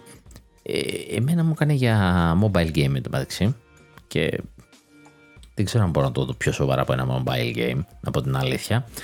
Ε, ok, good, αλλά ρε Σέγγα, φαντάζομαι έχεις και άλλα να δείξεις και δεν είναι μόνο αυτό. Εντάξει, μας είπε δουλεύει διάφορα project πάνω στο Sonic. Λογικό λίγο να τσιμπήσει τώρα, το πλήσει σαν, ε, mobile, ε, σαν console game, θα το, θα το χτυπήσει μια τιμούλα σε σχέση αν το είχε mobile game. Οκ, okay. Βασικά στο mobile θα τα πάρεις από τα πετάκια, αλλιώς δεν βλέπω. Ε, είδαμε Lies of P με μια μικρή αναβολή από εκεί που ήταν να βγει τον Αύγουστο, θα βγει δεκαεννιά του Σεπτέμβρη και αυτό, ε, και πέφτουν εκεί Σεπτέμβρη, Οκτώβρη, Νοέμβρη πολλά και μας έδωσε demo μας έδωσε demo και είναι πάρα πολύ ωραίο, θυμίζει πάρα πολύ ε, το, τη συνταγή της From Software, ε, είναι, είναι πιο εύκολο. Ε, σε μερικούς δεν άρεσε αυτό. Για τους hardcore σοουλάδες μπορεί να τους φανεί γελίο, για μας που δεν είμαστε είναι ένα πιο βατό παιχνίδι, ε, αλλά δείτε λίγο και τι έγινε και με το Elden Ring, ε, ήταν λίγο πιο βατό παιχνίδι και άρεσε σε όλους, έτσι. Εντάξει, ήταν και open world, αλλά ναι, ε, πάρα πολύ ωραίος ο Πινόκιο και γου, γουστάρω, γουστάρω έχει αυτή την dark killer που έχει το Alice Madness, που είναι η αλήξη χώρας θαυμάτων σε μια dark έκδοση, έτσι και εδώ ε, είναι μια τέτοια φάση και θέλω να μάθω την ιστορία τώρα, δηλαδή με προκαλεί, ας πούμε. Είναι ο Πινόκιο που ξυπνάει σε ένα βαγόνι και σου δίνει αποστολή μια φωνή που σου λέει βρες το τζιπέτο και εσύ βγαίνεις έξω και βρίσκεις οτόματων σε κρίση, ρε, να σου επιτίθονται, να έχουν σκοτώσει τους πάντες. Που τη φαίνεται πρέπει να έχουν σκοτώσει όλους τους ανθρώπους, γιατί δεν συναντάς πιθανά ανθρώπους και συναντάς παντού αίματα. Ε, φασάρα, νταρκύλα, μου αρέσει. Και σε ξυπνάει σαν μια φωνή και σου λέει έλα εδώ λίγο, λέμε, να βρούμε τζεπέτο, αδερφέ. Οπότε κάτι έγινε εκεί και θέλ, πρέπει να μπορούμε τον τζεπέτο να το σταματήσει, φταίει ο τζεπέτο, δεν ξέρω. Τα οτόματων ε, πολύ ωραία στην αρχή, ειδικά θυμίζουν πάρα πολύ το προαναφερθέν Syberia, με πιασε εκείνη η νοσταλγία και μετά είδα την είδηση για, ε, για τη σειρά και πορώθηκα. Τι άλλο είχαμε, ε, ξανά είδαμε. Και αυτό δεν ήταν καινούριο. Είδαμε Baldur's Gate τρία. Ε, είδαμε και ένα voice over ενός γνωστού ηθοποιού ε, που θα κάνει και ένα χαρακτήρα. Ε, αυτό δεν θα αναφερθώ παραπάνω. Είναι, είναι αυτόματο, αυτόματη αγορά. Τέλη Αυγούστου, τελευταία μέρα του Αυγούστου κιόλας, τριάντα μία Αυγούστου. Είναι instant buy για μένα, δεν το συζητάμε. Είναι ντι εν ντι φάση, turn-based, σαν να παίζει ντι εν ντι βασικά. Ε, ό,τι πιο κοντά στο ντι εν ντι, ε, στο, στο ίδιο setting, ε, σε, σε παρόμοια φάση, αλλά όχι με το ίδιο setting, το να παίζεις δηλαδή ένα tabletop αρ πι τζι, ε, θα έλεγα το Disco Elysium, αλλά εδώ είναι, είναι, είναι ντι εν ντι, είναι και το θέμα του δηλαδή αυτό. Ε, από εκεί που έκανε τα Divine Divinity που μοιάζανε με ντι εν ντι, ε, πήρε, έκλεισε συμφωνία και κάνει τον Baldur's Gate τρία και θα είναι ντι εν ντι και μπράβο και γουστάρουμε, οπότε αυτόματα πάρτε του, δεν τελείωσε αυτό, δεν, δεν υπάρχει περίπτωση λάρια εγγύηση. Alan Wake δύο ε, είδαμε, είδαμε το Sam Lake, μας έδειξε τρέιλερ, ε, δεν μας είπε κάτι για physical digital, γιατί υπάρχει και αυτό το θεματάκι ότι είπαν ότι θα είναι μόνο digital, ε, υπήρξε αυτός ο καυγάς, θα είναι μόνο digital, αλλά θα, είναι, θα μπορούσαμε να το δώσουμε εξήντα ευρώ στην κονσόλα και πενήντα στο πι σι και για κάποιο λόγο αυτό δεν άρεσε. Πέσαν και μπηχτές από τη τι έιτς κιου που έλεγε εγώ σου κάνω, λέει, τη, τη διανομή, εγώ σου κάνω και το πρώτο Alan Wake, ε, γιατί αυτό είναι από την Epic. Η Epic, εντάξει, και προσπάθησε να το δικαιολογήσει ότι είναι και είναι πρακτική, εντάξει, digitalάκια είμαστε, το οποίο δεν είναι, είναι πολλοί κόσμοι που το θέλει για τη συλλογή του, έχει το θεματάκι του με αυτό, η Epic θέλει να το περάσει γιατί είναι η Epic και γιατί προφανώς δεν έχει και τα κατάλληλα κανάλια κυκλοφορίας του παιχνιδιού σε physical. Και είναι normal για αυτήν. Απ' την άλλη, ρε παιδιά, θα έρθει αυτό αφού δεν θα παίζει από το δισκάκι του. Όλοι το ξέρουμε, θα έχει update, θα κάνει. Ε, όπως είπε η παιδιά, μάλλον δεν θα χωράει και όλο το δισκάκι, δεν ξέρουμε. Γιατί φαγωνόμαστε ακόμα με το δισκάκι, δεν ξέρω. Ναι, είναι πρόβλημα αν πέσει ο σερβερ και δεν το έχει στο παιχνίδι μετά να το παίξει. Αλλά αυτή τη στιγμή σχεδόν όλα τα παιχνίδια βγαίνουν σε δισκάκι. Επίσης, άμα πέσουν οι σερβερ, δεν μπορείς να κατεβάσεις τα update, δεν μπορείς να παίξεις το παιχνίδι. Όχι, δεν το παίξεις χαλιά, δεν θα το παίξεις καθόλου. Ε, Οπότε βγήκε και νομίζω ότι άλλαξε και τιμές. Δεν νομίζω ότι θα το δώσω εξήντα ευρώ. Ε, να τζεκάρω τώρα live, αλλά ε, λίγο σε, άλλα, σε κάποια καταστήματα ξένα που είδα η τιμή άλλαξε και εντάξει, νομίζω ότι θα βγει στα ογδόντα. Anyway, ε, γιατί γιατί γιατί φαγωθήκαμε τόσο πολύ, επειδή τόσο πολύ μας πείραξε. Οκ, okay, στην Ελλάδα το physical ε, ναι, πονάει πολλούς. Ε, είμαστε λίγο παραπάνω selects από ό,τι θα έπρεπε. Αλλά γιατί ρε παιδάκι μου τώρα μας πείραξε να το πάρουμε εξήντα ευρώ π.χ. και όχι ογδόντα για το κολοτισκάκι. Ε, προβληματίζομαι. Anyway, το παιχνίδι ε, φαίνεται ωραίο μέχρι στιγμής. Ελπίζω όλες αυτές οι δηλώσεις να μην είναι κάποιο ότι δεν έχουν εμπιστοσύνη στο παιχνίδι αυτό καθευτό. Πιστεύω απλά επειδή είναι η Epic από πίσω και τίποτα παραπάνω ε, σαν publisher και δεν έχει αυτή την εμπειρία. Και οκ, okay, φαίνεται ωραίο. Θα έχουμε τον Alan Wake σε κάποιες φάσεις, θα έχουμε την καινούργια την Detective σε κάποιες άλλες φάσεις. Ε, θα μπορείς να εναλλάσσεις από τι λένε, ε, αν και κάποια κομμάτια θα είναι ψιλοξεκάθαρα πιανού είναι. Ενδιαφέρον. Τα γραφικά εξ αρχής φαίνονταν ωραία. Πίζω τώρα, δεν ξέρω, ξαναλέω, μήπως όλα αυτά ε, υποδεικνύουν κάτι άλλο. Δεν το πολύ πιστεύω ή ελπίζω, αλλά θα κότι γιορτή και αυτό έρχεται, οπότε θα μάθουμε. Α, τι είχαμε, είχαμε ένα Final Fantasy επτά για τα κινητά. Κάπου εκεί ακούσε Final Fantasy επτά η, η αρένα και έγινε χαμός. Μετά λέει μια που είπα για Final Fantasy και... Τι, όχι, όχι, για κάτι μπουρίτος, κάτι τέτοια ήθελα να πει, για κάτι κουπόνια. Τι φάση. Ε, και μετά μας έδειξε λίγο Spider-Man δύο. Και μας έδωσε ημερομηνία για Spider-Man δύο. Ε, ε, τι, τι κάνετε. Ε, μας είπε και εκεί ότι θα έχουμε τους δύο χαρακτήρες. Ε, θα έχουμε τον Peter, ο οποίος μετά θα έχει τις δυνάμεις του Venom. Ε, θα έχουμε τον Morales. Ε, θα μπορούμε, όταν κάποιο δεν είναι κάποιο, κάποια αποστολή story, πρέπει να παίξουμε αναγκαστικά με έναν από τους δύο. Θα μπορούμε ανά πάσα στιγμή να αλλάσουμε τους χαρακτήρες. Θα έχει το διπλάσιο χάρτη. Ε, θα βγει η απλή deluxe έκδοση, υπάρχει συλλεκτική με διακόσια πενήντα ευρώ αν δεν κάνω λάθος, η οποία θα έχει φιγούρα τους δύο Spider-Man να παλεύουν με το Venom, τον οποίο δεν τον έχουμε δει επίσημα σαν κακό, αλλά έχουμε δει ότι έχει τις δυνάμεις. Εντάξει, τι κανιά, έχουμε δει τον Craven, έχουμε, δει, έχουμε ακούσει για τον ε, Blizzard που τον φώναξε ο Craven που φώναζε κάποιον Connors, ε, και εκεί είπαν ότι δεν είναι μόνο αυτοί. Νέο Yakuza, που πλέον τα Yakuza θα λέγονται με το original ιαπωνικό τους τίτλο Like a Dragon, και θα έρχεται το Like a Dragon Gaiden The Man Who Erased His Name, το οποίο το trailer ήταν το πιο απλό πράγμα, το πιο απλό storyline που θα μπορούσες. Εκεί που είναι αραχτός ο τύπος και ποτέ έχει ξεφύγει από όλα αυτά από τη Yakuza, είναι το ε, έλα αδερφέ, κάτι συνέβη, κάποιος έμαθε για σένα, πάμε λίγο να δείρουμε. Τόσο απλό story ρε. Τόσο απλό story. Ένα zombie τίτλο σαν Left φορ Dead τετράδα με τον John Carpenter μπλεγμένο και εδώ.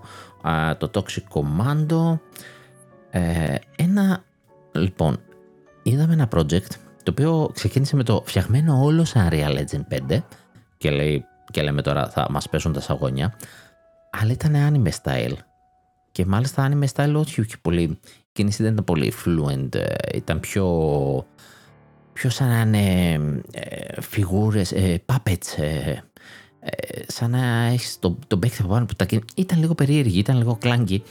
Ε, το οποίο όμως ήταν διαχειρός Ακίρα Τοριάμα, ο οποίος έχει φτιάξει τον Dragon Ball. Και λέγεται Sandland. Γιατί μου προμποτάρισε εκεί πέρα την Real Legend πέντε, δεν ξέρω. Δηλαδή, αν ήταν σε τέσσερα, τι θα άλλαζε. Εντάξει, αυτά θα είναι τα πρώτα παιχνίδια που θα βγουν σε Real Engine πέντε. Δεν χρησιμοποιούν ούτε το δέκα τοις εκατό των δυνατοτήτων της μηχανής μέχρι να μάθουν όλη τη μηχανή. Αλλά όταν βγαίνει κάτι το οποίο θα μπορούσε να βγει και σε Unity, έτσι πως το δείχνει στο τρέιλερ, ε, εντάξει, μην, μην το προμοτάρεις. Μην είναι η πρώτη ατάκα που λες, γιατί βλέπω μετά το εικαστικό και ξενερώνω. και ακούω Ακύρα Τορογιάμα μετά και πορώνομαι. Οπότε Sandland από μένα είναι ναι μόνο και μόνο για τον Ακύρα Τορογιάμα. Όλο του το σκηνικό ε, δείχνει πολύ εμπνευσμένο από, από Dragon Ball, οι σαύρες και αυτά. Ε, μάλλον survival θα είναι, τι είχε πει, ε, έδειχνε έρημο, ε, πάλι θα τρώμε δεινόσαυρους μάλλον, σαν τον Gohan.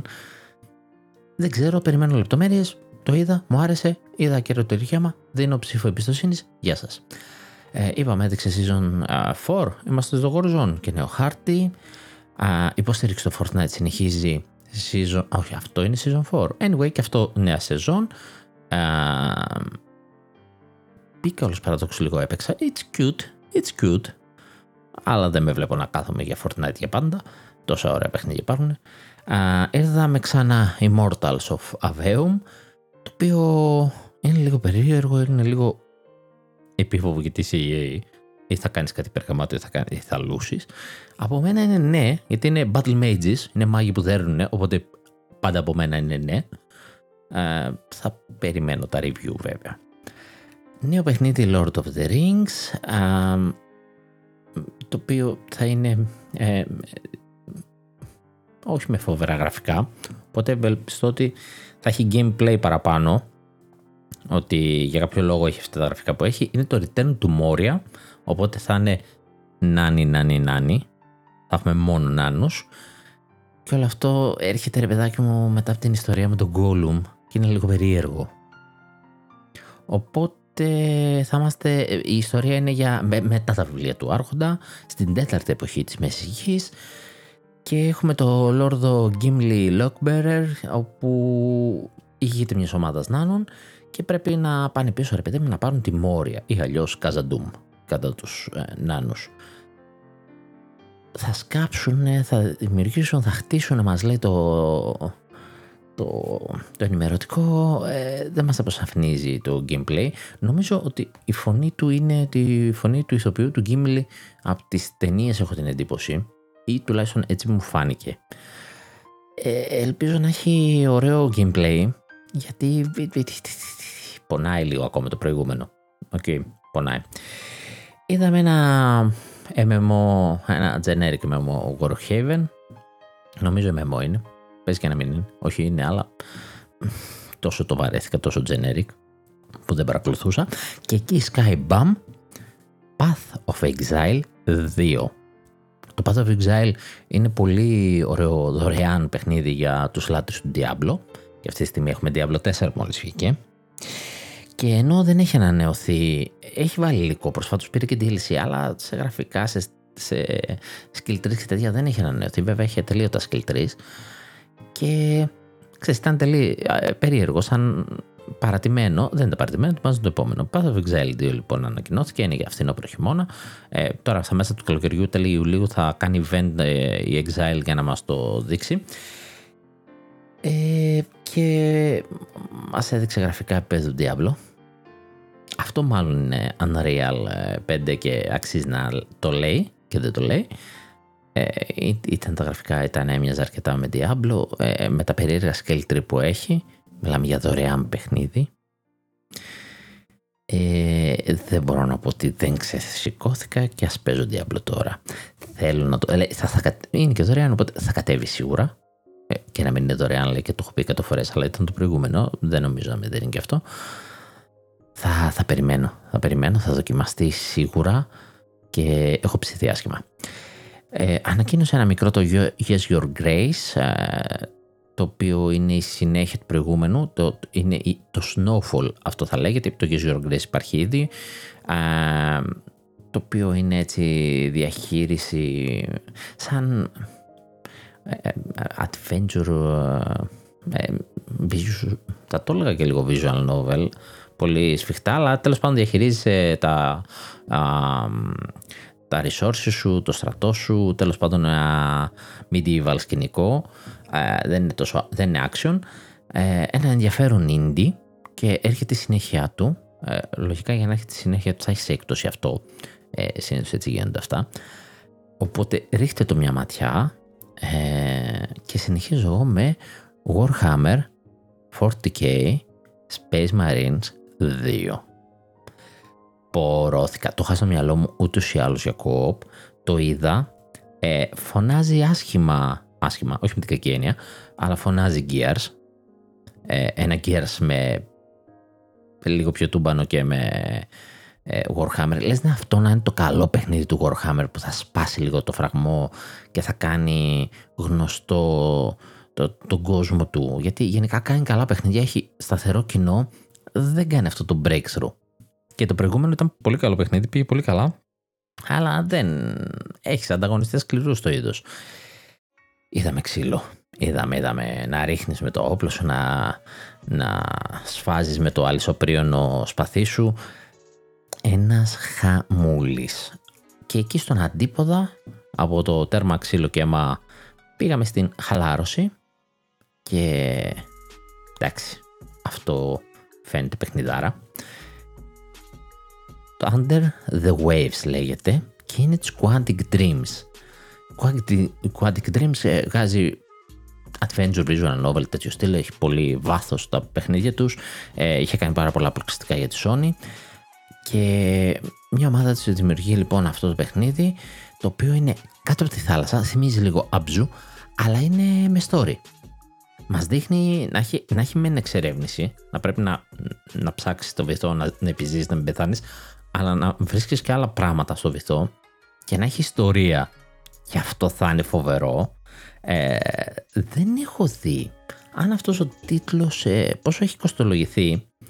Ε, το έχω απορία τώρα που το λέω, γιατί θέλω να δω αν βγήκε το, στα pre-order του και αυτά, πώς το κοστολογεί. Το κοστολογεί σαν ένα μικρό παιχνίδι ή σαν ένα full game. Η ομάδα δεν είναι, νομίζω είναι ένα, μια μικρότερη ομάδα του στούντιο που το φτιάξε αυτό, γιατί ετοιμάζει που αντικτρύνεις πραγματάκια και έχω την απορία ως τι θα το κοστολογήσει. Ε, δηλαδή άμα σου πει τώρα αυτό είναι εξήντα εβδομήντα ευρώ, ψιλο ξέρεις ότι θα είναι, θα είναι story βαρβάτο. Αν και δεν πιστεύω θα είναι εκεί σε αυτή την τιμή, αλλά πιστεύω θα είναι ένας τίτλος για τον οποίο θα μιλάμε. Και δυστυχώς δεν έχει ανακοινώσει τιμή. Απλά έχει ανακοινωθεί. Εντάξει, πληροφορίες δεν έδωσε ούτως ή άλλως πολλές. Και στο τέλος ο Keighley μας έκανε και ένα μπαμ και μας δείχνει το Final Fantasy επτά Rebirth, το οποίο ξέραμε θα έρθει. Δεν είναι κάτι. Αλλά μας δίνει εδώ ημερομηνία. Μας έδωσε ημερομηνία και αρχές του είκοσι τέσσερα.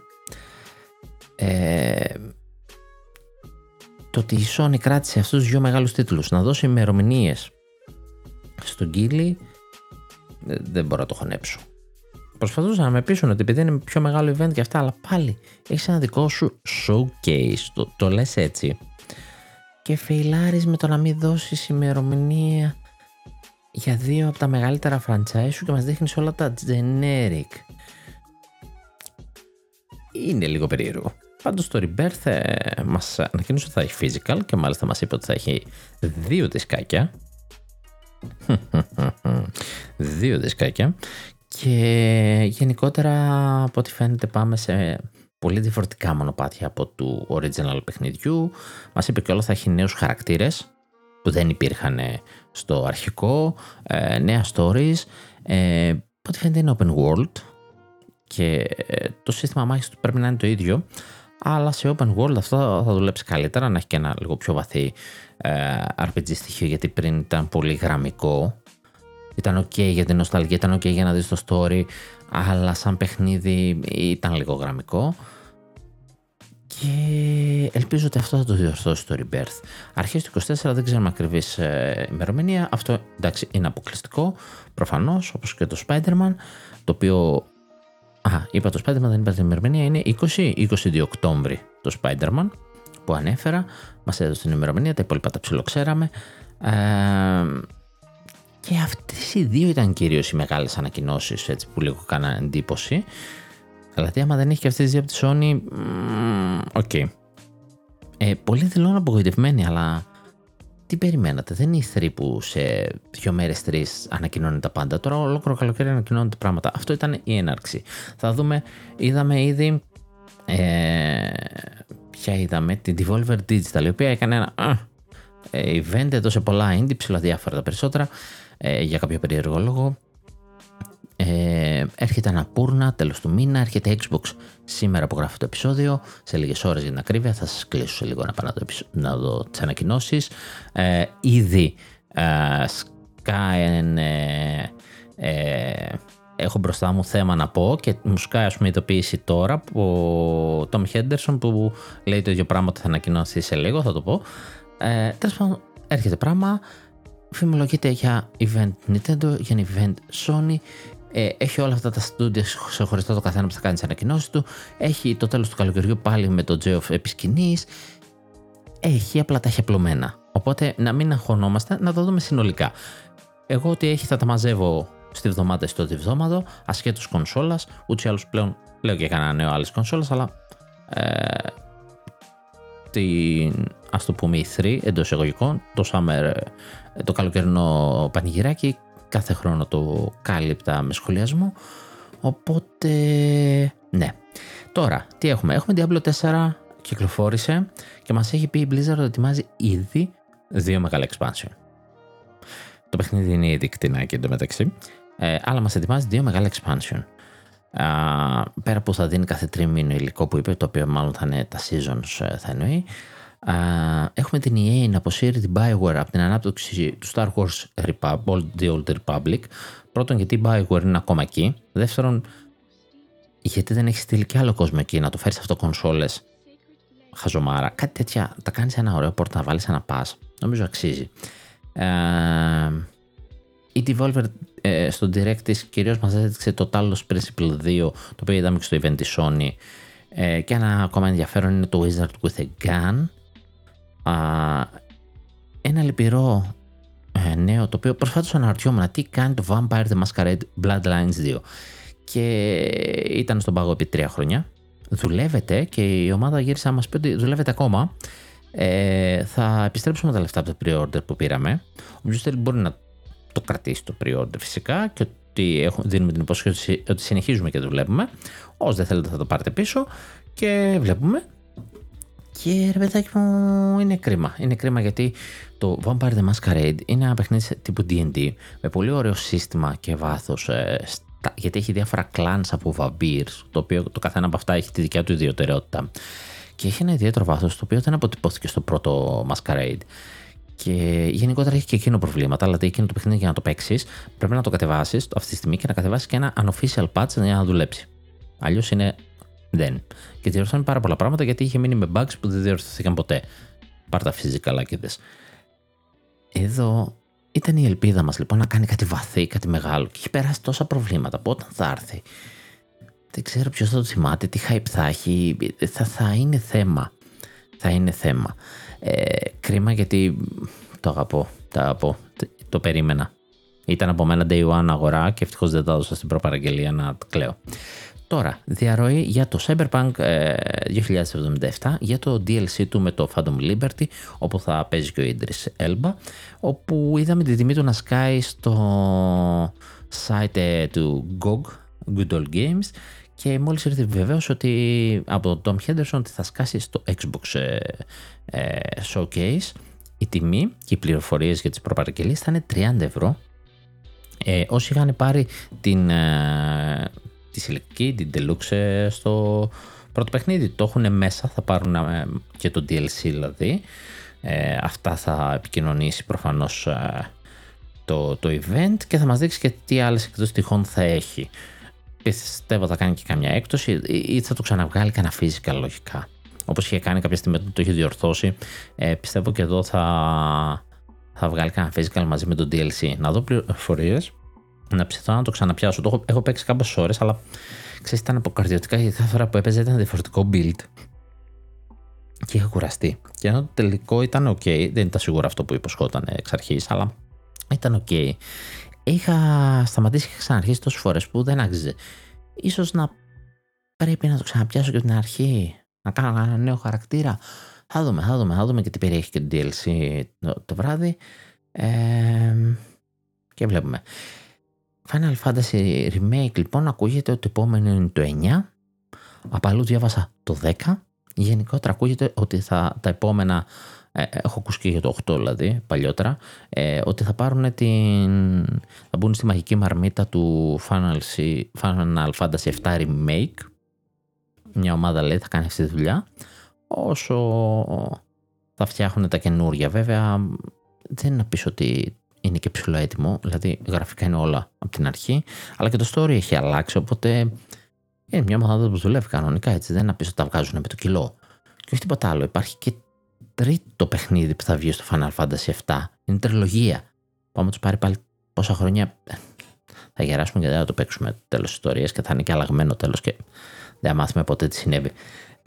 Αλλά οκ, okay, ναι, γίνεται δουλίτσα από εκεί. Αυτά είναι τα, τα καλά της Square Enix. Άντε να πούμε κανένα καλό για τη Square Enix, γιατί συνήθως με εκνευρίζει. Diablo τέσσερα έχει γίνει το πιο fast selling παιχνίδι της Blizzard. Καλά, το βρίσκω λογικό. Το περίοδο θα ήταν να μην ήταν, θα ήταν τρελό fail.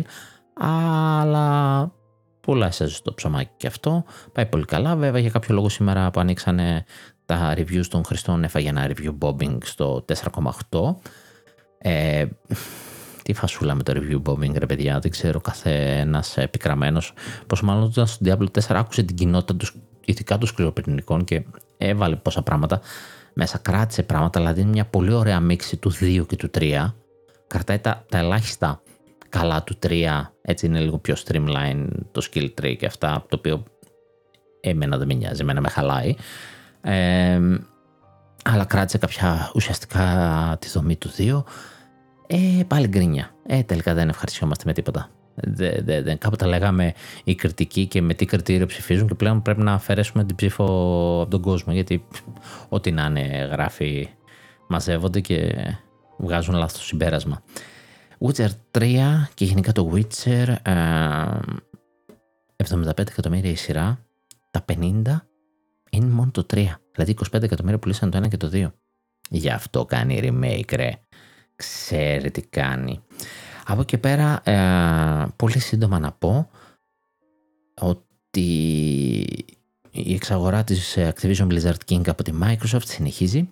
Πήρε και έγκριση και από την Κίνα. Λίγο πολύ έχει πάρει έγκριση από τους πάντες, ε, πλην της Αγγλίας. Είναι και η Αμερική βέβαια που εκκρεμεί δικαστήριο, αλλά είναι τώρα... Έκανε κάποιες κινήσεις να το επισπεύσει τώρα. Έχει κάνει ήδη την έστασή της, αλλά ήδη υπάρχει μια διαδικασία στην Αμερική που προσπαθεί να γλιτώσει το δικαστήριο για τον Αύγουστο και να έχει μια απόφαση τώρα. Γιατί προφανώς θέλει να τα ανακοινώσει σήμερα, εγώ πιστεύω. Ε, και ήδη μελετά, έχει βάλει ομάδα να μελετάει την πιθανότητα να προχωρήσουν τώρα την εξαγορά χωρίς την Αγγλία. Στην Αγγλία δηλαδή να το δίνουν μέσω άλλου publisher και βλέπουμε όταν αποφασίσει η Αγγλία ότι συμφωνεί. Ε, έχει γίνει τεράστιο θέμα αυτό. Ε, στην Αγγλία έχει μπει η κυβέρνηση και κάνει συζητήσεις με τη Microsoft, τους λέει παιδιά τους διώχνετε αυτή τη στιγμή, δηλαδή ακόμα και για το ε, cloud gaming που λέγανε, εντάξει μου πετάς τη Microsoft ότι τι, θα μονοπολίσει και αφήνεις την Amazon μέσα, τη Luna ας πούμε, αυτή είναι η μεγαλύτερη υπηρεσία και δεν ξέρω αν είναι και μεγάλη, στην Αγγλία είναι αλλά μέχρι εκεί, δηλαδή λίγο δεν, δεν κολλάνε αυτά που είπε. ε, Προσπαθεί τέλος πάντων η Microsoft να το περάσει και να το ανακοινώσει. Είναι και τώρα μέσα στο μήνα που άμα δεν κλείσει τη συμφωνία πρέπει να δώσει και τρία δισεκατομμύρια στην Activision και δεν ψήνεται με τα εξήντα επτά που της έχει τάξει. Οπότε πάει πάει και λίγο να το περάσει. Τι άλλο είδαμε, είδαμε μια φήμη για Persona έξι κυκλοφορία του είκοσι τέσσερα αποκλειστικό στο πι ες φάιβ. Αυτό το τελευταίο δεν το πολύ πιστεύω, εκτός αν είναι time exclusivity. Βασικά είναι time exclusivity αλλά εξάμηνο το πολύ, μη σου πω και τρίμηνο. Πάει για multi-platform το Persona, ρε, δεν δε, δε κολλάει πλέον. Είδαμε Total War Pharaoh. Ε, Total War Pharaoh, καιρό είχαμε να δούμε κάτι τέτοιο. Ε, είδαμε πολλά πράγματα. Είδαμε πολλά πράγματα και ακόμα, και ακόμα είμαστε στην αρχή του καλοκαιριού. Είμαστε στην αρχή των ανακοινώσεων. Βέβαια είδαμε τα μεγάλα στούντιο ήδη να κάνουν κινήσεις. Βέβαια η Sony δεν έκανε μεγάλη κίνηση. Το Xbox λοιπόν σήμερα έχει δύο ώρες event. Μια μισή ώρα ανακοινώσεις και μισή ώρα μόνο να δείχνει Starfield. Προφανώς όλες οι ανακοινώσεις δεν θα είναι δικά της παιχνίδια. Ήδη βλέπουμε εδώ για το Cyberpunk, εκτός αν έχει κάποια συνεργασία. Ε, σίγουρα θα δείξει Pass, ακούσαμε για τα Persona. να είναι μία ώρα, να μην πω τη μισή, να είναι μία ώρα. Ε, είπε δεν θα δείξει καθόλου σι τζι trailer, θα, ή τουλάχιστον δεν θα δείξει μόνο σι τζι, θα δείξει gameplay από ό,τι είναι να δείξει. Δεν θα μείνει στο έτος αυτό. Ε, βασικά πιστεύω ότι θα δείξει αυτά που έχει σίγουρα και θα αφήσει με ένα time frame τα υπόλοιπα και θα μας δείξει γενικότερα λίγο πολύ σε τι δουλεύει, γιατί την έχει πατήσει και πρέπει να αρχίσει λίγο να, να κάνει και αυτά που λέει, έτσι, γιατί και πέρυσι ανακοίνωσε καμιά από όσα παιχνίδια, αλλά τι είδαμε είναι το θέμα. Ε, ακούγεται ήδη ότι θα δούμε Fable. Έχει λικάρει, ας πούμε, θα δούμε Fable, το έχουν τιζάρει βασικά οι ίδιοι για το Fable. Ε, ένα άλλο παιχνίδι, πώς λεγότανε, Aveum, κάτι τέτοιο, ένα πολύ ενδιαφέρον αρ πι τζι α, που είχα σταμπάρει, ε, και αυτό θα το δούμε σήμερα. Δεν έχουμε ακούσει τίποτα Hellsblade εδώ καιρό, που λογικά πρέπει να ακούσουμε κυκλοφορία και στα κοντά. Ελπίζω να μην μας πήξει με πολλά άσχετα, μην δούμε εδώ και εδώ indie σαβέρτα. Εντάξει, θα δούμε δύο, τρία, τέσσερα, πέντε πόσα σύντομα. Τους θέλουμε και στους συνεργάτες, θα δούμε pass, να δούμε μεγάλες συνεργασίες με το pass, να δούμε τα day one του pass βασικά, αυτά θα δείξει. Αλλά να δούμε και μερικά βαρβάτα, να δούμε ότι έχει στρώσει λίγο το χάρτη, έστω από Σεπτέμβριο. Εγώ θα πω, δεν θα σου πω στο καλοκαίρι, που καλό θα ήταν να δώσει έστω και ένα το καλοκαίρι και να ασχοληθούμε τώρα. Να δώσει κάτι από Σεπτέμβριο. Α, Σεπτέμβριο θα δώσει το Starfield θεωρητικά, να το δώσει, να είναι αυτό που πρέπει να είναι, να είναι έτοιμο στην ημερομηνία που είπε, και από εκεί πέρα να δούμε ανά δύο τρεις μήνες να έχει κάτι προγραμματισμένο να δώσει. Έχει και το Elder Scrolls Online σίγουρα που θα δείξει. Ελπίζω να μην φάει χρόνο πάλι εκεί πέρα με την Bethesda. Ε, βγάζει το νέο expansion, το Necrom, και βγάζει και το πουλάκι ξανά νομίζω και σε physical, ε, σαν ένα κουτί, δηλαδή έχει το, το upgrade άμα θες να πάρεις το expansion του Necrom, και αν δεν έχεις το παιχνίδι μπορείς να πάρεις, ρε παιδί μου, στην ουσία όλα τα expansion, και τα expansion έχει συνδρομή, αλλά έχει και ένα one time purchase, να αγοράσεις μια φορά και να έχεις τον κόσμο, και έχει ολοκληρούς κόσμους από προηγούμενα Elder Scrolls μέσα που μπορείς να επισκεφθείς, οπότε μπορείς μια φορά να πας να τα αγοράσεις όλα, και σου λέει τριάντα, ξέρω εγώ, σαράντα ευρώ π.χ. να αγοράσεις το expansion του Necrom, δώσε, ξέρω εγώ, εξήντα και πάρ' τα όλα, όλα, ξεκλείδωσε τα όλα και παίξε, ε, το οποίο it's good, είναι ενδιαφέρον παιχνίδι, είναι. Ε, κάποια τα έχει στο Game Pass, το βασικό, έτσι, με τρεις τέσσερις κόσμους τα έχει μέσα, ε, αν θες μετά, ξέρεις, τους πιο γνωστούς του τέσσερα πέντε, το Elder Scrolls, το τρία και αυτά, αυτή είναι η πληρωμή, και βγάζει και το καινούριο που έχει και καινούριο class. Τέλος πάντων, αυτό θα το δείξει, ελπίζω να μην το παρακάνει, να το δώσει δωράκι, φασάρα θα ήταν. ε, ας δώσει κάτι και ας μην είναι κάτι τύπου Hi-Fi Rush τώρα. Ε, λίγο λίγο να, γιατί έχουμε καιρό να δούμε κάτι καλό. Αυτά. Όπως και να έχει, ε, ό,τι είναι εδώ θα ήμασταν να το συζητήσουμε. Αν είναι γαμάτο το event σήμερα, θα κάνουμε ένα επεισόδιο και το Xbox την άλλη εβδομάδα, ρε. Θα το σχολιάσουμε. Αν μπορώ να γεμίσω έστω μισή ωρίτσα ε, επεισόδιο, θα το κάνω. Και ας μην έχει ανακοινώσει την Nintendo και ό,τι άλλο θα έχει μέσα την εβδομάδα που θα έχει σίγουρα, ε, από μικρότερα, αν έχει κάνει ενδιαφέρον παιχνιδάκι. Ε, τουλάχιστον ικανό για να αναφορά. Ενδιαφέροντα παιχνιδάκια έχω δει και τώρα indie, αλλά εντάξει, είδαμε τώρα και μεγάλα γκάνια, δεν θα ασχοληθούμε. Ε, θα είμαι έτοιμος για την άλλη εβδομάδα. Αν όχι, για την παράλληλη, ε, λίγο δύσκολο το βρίσκω. Για την παρά... Λογικά την άλλη εβδομάδα θα έχει επεισόδιο. Όπως και να έχει, ό,τι βγει από Summer Game Fest και το όλο πανηγυράκι θα καλυφθεί, θα συζητηθεί, θα αξιολογηθεί, θα μπινελικωθεί κανονικότατα. Καλή συνέχεια να έχετε, ελπίζω να σας άρεσε. Δεν ήμουν σύντομος όσο θα ήθελα. Είπα θα βγάλω μισή ώρα επεισόδιο και βγάλα μια μισή ώρα επεισόδιο. Αυτά συμβαίνει αν δεν έχεις πλάνο. Α, και βέβαια αν έχεις να κάνεις δύο εβδομάδες επεισόδιο, έτσι. Μαζευτήκαν από εδώ, μαζευτήκαν από εκεί. Αλλά δυστυχώς τη εβδομάδα δεν έχει τόσο ενδιαφέρον πολλές φορές. Πολλές φορές βγαίνουν όλα μαζί. Συμβαίνει αυτό. Uh, οπότε καλή συνέχεια να έχετε και ελπίζω να σας άρεσε, να μείνετε μέχρι τέλος, να αντέξατε μια μισή ώρα φλιαρία, το οποίο πήγε και σε ρί χωρίς διαλύματα αυτή τη φορά, και θα σας ξαναδώ στο επόμενο επεισόδιο.